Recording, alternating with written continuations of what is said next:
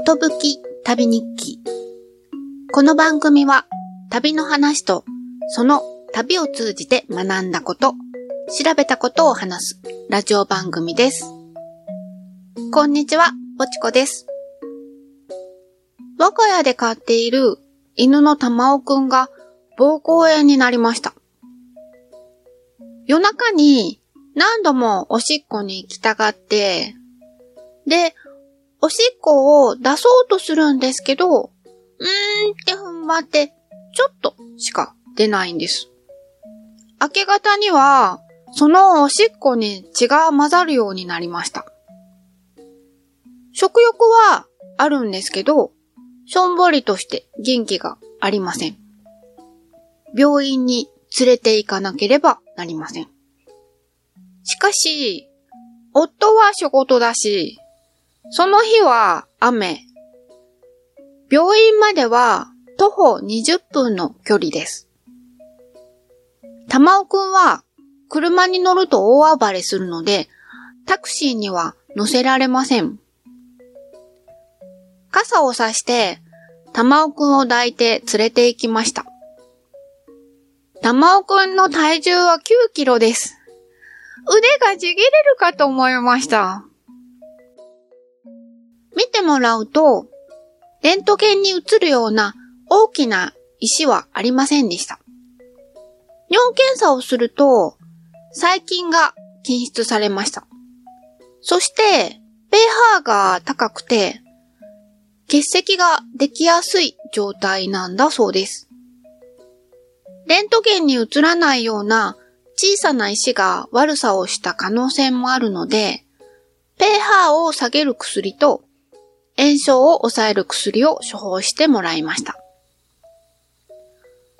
帰りも、玉尾くんを抱いて歩いたんですけど、もう途中で腕が痛くて耐えられなくなったので、歩いてもらいました。意外にも元気に歩いてくれました。家に帰って、濡れた体を拭いてあげて、早速薬を飲ませました。その後、あっという間に普段通りの元気な玉尾くんになりました。おしっこも普通になりました。元気じゃないのは私の腕です。翌日は筋肉痛で腕がパンパンに張りました。でも、鏡を見てみると、タップンタップンってしてた二の腕がわずかに引き締まった感じがしました。ちょっと嬉しいです。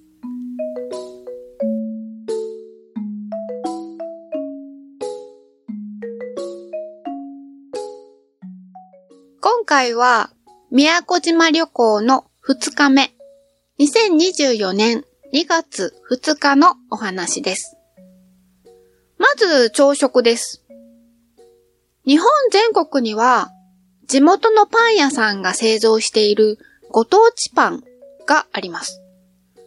以前、長野の松本に行った時には牛乳パンがありました。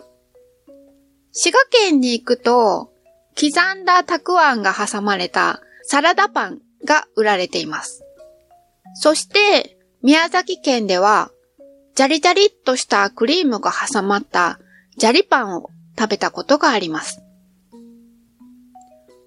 私は子供の頃からよく、オグラネオっていう、あんことマーガリンが挟まったパンを食べてて、これが名古屋っぽいパンだなって思って、名古屋のご当地パンかなって思うんですけど、どうなんでしょう？製造している敷島パン、今はパスコっていう名前なんですけど、ここは全国展開してる会社だから、全国で食べられてるんでしょうかね？どうでしょう？全国の皆さん、皆さんの街でオクラネオって売られてますか？そして、皆さんの街のご当地パン、もしあったらぜひ教えてください。いつか食べに行きます。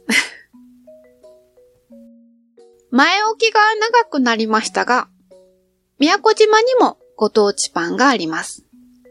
それは、渦巻きパンです。ロールケーキのようにクリームを塗ってぐるぐるっと巻いたパンです。いくつかのパン屋さんが焼いていて、この日食べたものは富士パンという会社のものです。名古屋にも富士パンっていうパン屋さんがあるんですけど、全く別の宮古島の会社です。パンがとってもよく膨らんでます。そして、砂糖がジャリジャリって入ったクリームがたっぷり巻き込んであります。よーく膨らんだパンは軽いんですけど、クリームは重たい感じのパンでした。旅行を通して思ったんですけど、宮古島のパンはとにかく大きいです。これだけでお腹がいっぱいなんですけど、他に目玉焼きと沖ハムのウインナーを焼いて、それから沖縄産のタンカンっていうオレンジを食べました。皮が薄いので、大きさの割にジューシーな身がたっぷりで得した気分になりました。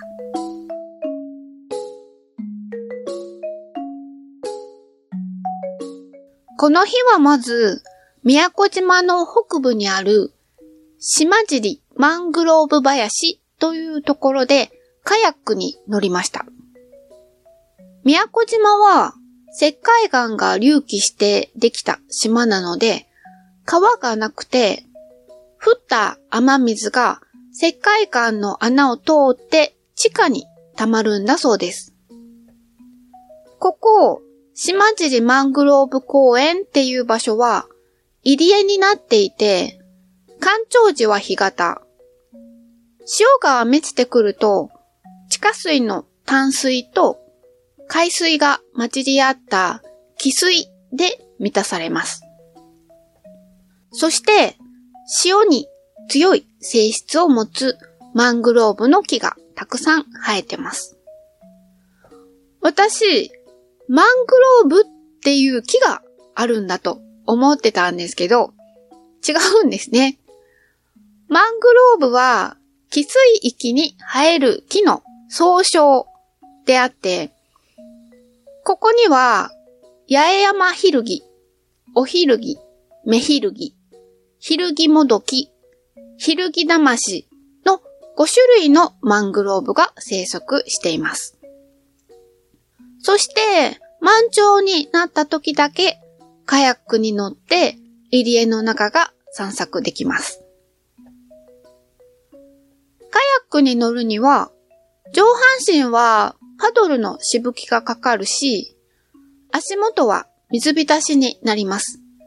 なので、水着の上に濡れてもいい T シャツなどを着て、足元はかかとのあるサンダルを履きます。この時期、寒い日だと20度をかなり下回るので結構寒いそうです。でも、この日は風もなくて快晴で、絶好のカヤック日和でした。まず、パドルの扱い方を教えてもらいます。パドルは一本の長い棒で、両側に水かきがついてます。持ち方、そして漕ぎ方、進み方、曲がり方、そして止まり方、バックの仕方などを教えてもらいます。パドルは思ったより重たいです。カヤックは二人乗りです。どっちが前でどっちが後ろに乗りますかって聞かれました。前に乗る人は行き先を見て指示を出す係です。後ろの人は制御係。後ろの人の方が要になるというので、夫に後ろに乗ってもらって、私は前に乗りました。カヤックに乗る前に救命胴衣をつけます。今まで船に乗るときに何度も救命胴衣はつけたことがあったんですけど、形式上っていう感じでゆるゆるにつけてました。でも、それでは落ちた時に抜けてしまうので、ぎゅーって締めます。でも、ぎゅーって締められたら、ぐいってなって、息ができなかったので、少し緩めてもらいました。でも、その代わりに、股に通す紐をしっかり締めました。乗り込むのが怖かったです。カヤックの上では絶対立ってはいけません。桟橋に座って、そのままカヤックにスライドして乗ります。ちゃんと押さえていてもらえるので大丈夫なんですけど、乗るとゆらゆらって揺れるので怖かったです。私、平行感覚がとても悪いんで、体がカヤックの幅の中に収まっていれば転覆することはないそうです。でも、障害物を避けようとしたりして、頭がカヤックの幅よりも外側へ出てしまうと、重心が崩れて転覆することがあるので、気をつけてくださいねっていうことでした。夫と揃えてこがなければちゃんと進みません。最初はちぐはぐだったんですけど、だんだん慣れてきた。というか、後ろの夫が私に合わせるのに慣れてきたっていう感じです。曲がりたいときは、行きたい方と反対側のパドルを漕ぎます。頭ではわかってるんですけど、体は理解してくれなくて、ついつい、右、右って言いながら、右側のパドルを漕いでて、反対でしょって後ろから怒られたりとかしてました。風がないので、水面にマングローブが映ってます。静かなので、鳥の声だけが聞こえます。カヤックを漕ぐことに慣れてくると、ガイドさんが周りに生えている木や生き物を見つけては解説してくれます。マングローブがたくさん生えてます。よく写真で見るような水面から何本もの根が出てて、まるで何本もの足で立っているような木。それから、一本の太い幹のもの。また、幹から少し離れたところに根を出しているものもありました。なんと、顔を出した根っこが光合成をしているんだそうです。マングローブ以外の植物も生えているんですけど、それらは陸の石灰岩の方に根を張っていて、枝を海面に伸ばしているだけです。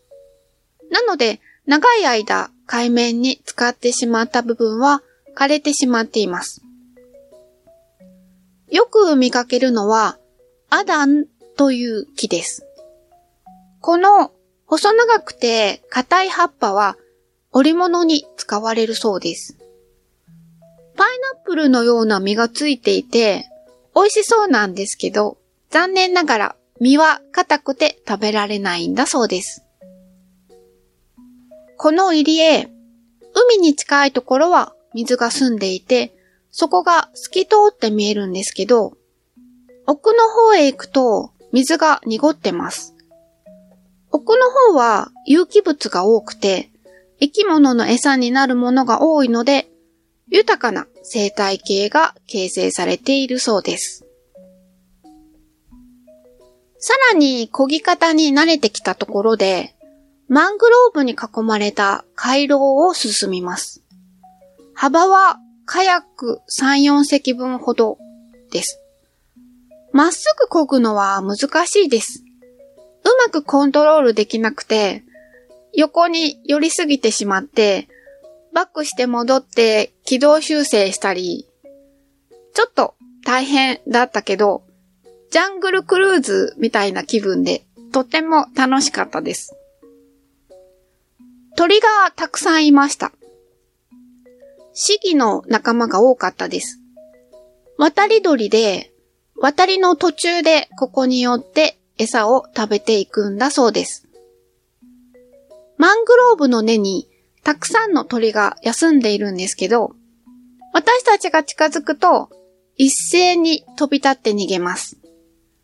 マングローブに囲まれた回廊を水面すれすれに飛んでいって、回廊の先にあるマングローブの根に止まって休めます。すると、また私たちがそこに追いつきます。鳥たちはまた慌てて逃げます。その繰り返しでした。何にもしないよだから逃げなくてもいいよって声をかけたんですけど、鳥たちには通じませんでした。足が赤いものや黄色いもの、大きいのとちっちゃいのとか、いろんな鳥がいました。でも、たまに群れの中にちょっと違う鳥が1羽入ってたりするんです。ガイドさんによると、餌が同じなら大丈夫みたいですよっていうことでした。鳥って案外寛容なんですね。マングローブの根に小さなハゼの仲間がいました。色が同じで同化してるんですけど、ガイドさんに教えてもらって、よーく目を凝らすと見えてきました。泳げないらしいです。私たちに気づいて、慌てて水の上をぴょんぴょんって飛んで逃げていきました。忍者の実みたいです。干潮の時にネグラから出てきたものの、帰りそびれてしまった子がマングローブの根に捕まって、また干潮になるのを待っているんだそうです。マングローブの根っこはいろんな生き物がとどまるのに好都合みたいです。マングローブの増え方は独特で、花を咲かせた後は棒状の種みたいなものを作ります。ちょうどその種が間からぶら下がってました。まるで野菜のインゲンが枝からたくさんぶら下がっているっていう感じです。その種が熟すと、ポトンと落ちて水面に浮いて漂います。そして、干潮になった時に繁殖しやすいところにたどり着いていたら、そこに根を下ろして成長するんだそうです。汽水に育つマングローブは、普通に種を落としても、水の中なので育ちません。なので、独特なこんな繁殖をするのだろうっていうお話でした。水面を漂っているマングローブの種、赤ちゃんがいたので、ガイドさんが拾って見せてくれました。結構硬い棒です。いい住処が見つかりますようにって、また水に浮かべておきました。1時間半の体験カヤックを終えると、腕が疲れてプルプルしてました。でも、夫は私が漕いでなかったって文句を言うんです。私としては頑張って漕いだし、上手に漕げてると思ってたんですよ。だけど、私の漕ぎ方は、ポチャン、ポチャンってパドルを水につけてるだけで、それでは進まないから、後ろの夫が力を込めてぐいぐいと漕いでくれていたそうです。なるほど。そう言われると、そんな気もします。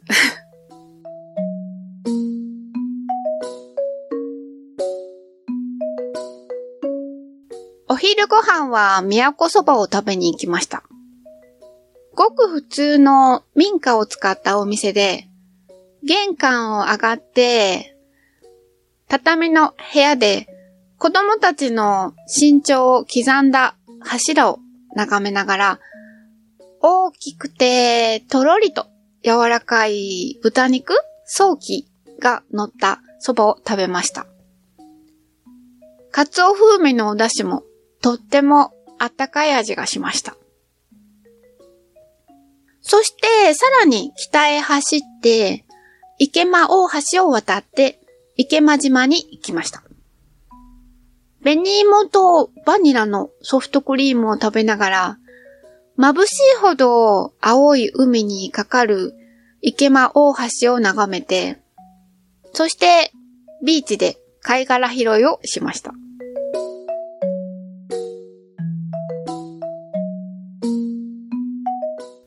食の買い物にスーパーに出かけると、シャコ貝が売られていました。初めて見る貝です。大きいものは高いんですけど、小柄な女性のげんこつほどの大きさのものなら200円ほどで買えました。なので、一つ買ってみました。どうやって口を開かせようかなと思って貝を観察すると、蝶つ貝の横に大きな穴があります。覗くと中身が見えてます。すごく無防備なんじゃないかって思ったんですけど、調べてみると、その部分を岩などにくっつけて生きているので、外敵に襲われることはないんだそうです。その穴からナイフを入れて貝柱を切ると簡単に口が開きました。貝柱は小さめで、ホタテに比べると硬めです。外側についている黒い紐は、磯の香りがして、ほんのり塩気があって、そしてコリコリ感もあって、とっても美味しかったです。貝柱よりも紐を味わう貝のようです。このシャコ貝、日本では沖縄や奄美、小笠原といったあったかい南の海にしか生息していないんだそうです。そして、ちょっと変わった栄養の取り方をしているんだそうです。一般的な貝は、海水中のプランクトンを栄養としているんですけど、このシャコ貝は、貝の中に藻を住まわせていて、その藻が光合成で得た栄養をもらうんだそうです。サンゴみたいだなーって思いました。澄んだ浅い海の海底に生息していて、殻を開いて日光を浴びながら共生させている藻に光合成をさせているんだそうです。最近では、宮古島でシャコ貝の養殖が始められているんだそうです。光合成で育つので、光さえ当たれば餌やりの必要もなくて、海を汚すどころか、海水を浄化してくれるんだそうです。しかし、収穫までに5年以上かかるっていう問題点があるんだそうです。いつか名古屋でもシャコ貝が食べられる日が来たらいいなって思いました。ちなみに食べた後のシャコ貝の貝殻は記念に持って帰ってきました。肉厚でとっても綺麗なんです。内側は光沢がある白地に薄緑と黄色がほんのりと入って器としても使えそうです。